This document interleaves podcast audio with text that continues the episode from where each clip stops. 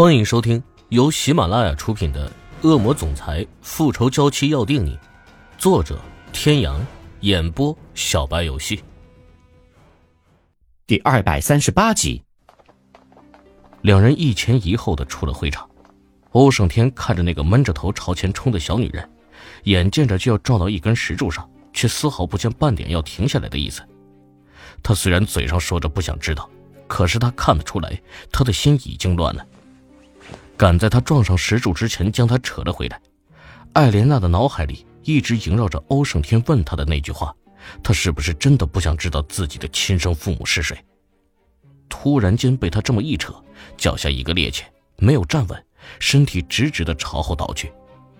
欧胜天当然是不会让他摔在地上，温香软玉抱了个满怀，几乎是在那一抹沁香钻入鼻端的第一时间，那里便起了反应。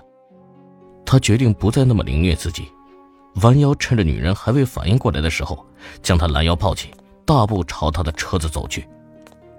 感觉到了危机的艾琳娜心里不由得一阵慌乱。当身子被抛上副驾驶座位的时候，她迅速的翻身坐起，就想要去开车门。只是她的反应再快，也远不及男人的反应。咔嚓一声，车门被上了锁。她费了半天的劲，连车窗都没有撼动半分。回头狠狠的瞪着坐在驾驶位上漫不经心由着他瞎折腾的男人。开门，我要下车。男人的回答便是，大手横穿过他胸前，帮他扣好了安全带。在他的注意力全部集中在他手上动作的时候，趁机在他的唇上偷了个香。艾莲娜气恼的瞪着男人，在他面前，他似乎总是这么手忙脚乱的。欧胜天毫不理会他的怒气。甚至把这当成了一种娱乐，趁着红绿灯的空档，伸手捏了捏他气鼓鼓的小脸蛋。脸颊上传来的疼痛，让他愤恨的抬手拍掉男人在他脸上作怪的手，扭头看向窗外的时候，才发现早就已经离开了酒店。喂，欧成天，你这是要带我去哪儿啊？快停车，我要下车！拍打了两下车窗无果，他回身去抢方向盘。车子在路中间拐了一个 S 型，艾琳娜自己都吓了一跳，可她侧头去看那个男人，却见那个男人脸上竟是满脸的笑意。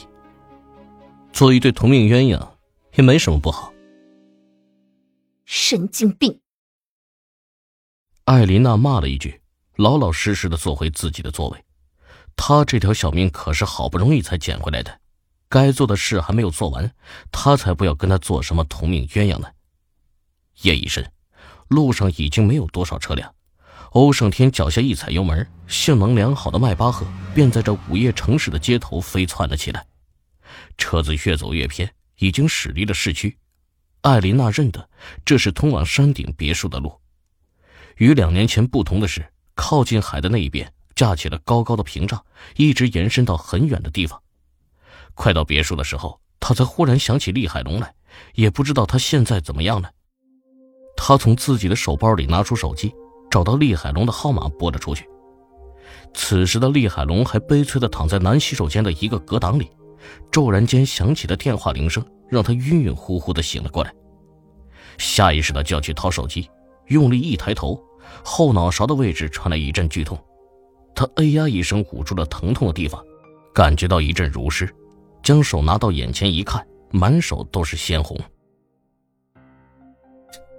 他妈的，死男人下手真狠！早在疼痛感传来的那一瞬间，昏迷之前发生的事情便已经全部浮现在脑海。他当时的注意力完全都在躲在女洗手间里的艾琳娜身上，压根就没有想到那个男人居然如此卑鄙的在他背后偷袭他。电话铃声持续不断的响着，他从口袋里掏出一块手帕捂着自己的伤口，另一只手拿起了电话。看着屏幕上跳动着“艾琳娜”三个字，他的嘴角勾起一抹笑。算这个小妮子还有点良心，找不到她还知道给她打个电话。喜滋滋的接了起来：“喂，亲爱的，想我了吗？”艾琳娜听见话筒里传来那欠扁的声音，对天翻了个白眼，恶声恶气的道：“就是想看看你这个死变态死了没有，哼，真是可惜。”厉海龙撇嘴，看来还是他期望太高了。这个女人还是一样的没良心。忍着头晕目眩的感觉，撑着墙壁站了起来。此时他才看清楚自己身处的地方，忍不住骂了句娘。厉海龙，你在骂谁？当然是在骂欧胜天那个死。听到手机里传来的询问，厉海龙想都没想就直接回答。话说到一半，才发现电话里的声音变了，从一个温润软糯的女生变成了一个浑厚低沉的男生。厉海龙陡地瞪圆了眼睛。欧胜天，你为什么跟我的女人在一起？你们在哪儿？究竟在哪儿？厉海龙近乎咆哮的怒吼声听在欧胜天的耳朵里，跟小猫叫一样。果断按下了挂机，把手机扔回给那个张牙舞爪、想从他手上夺回手机的女人怀里。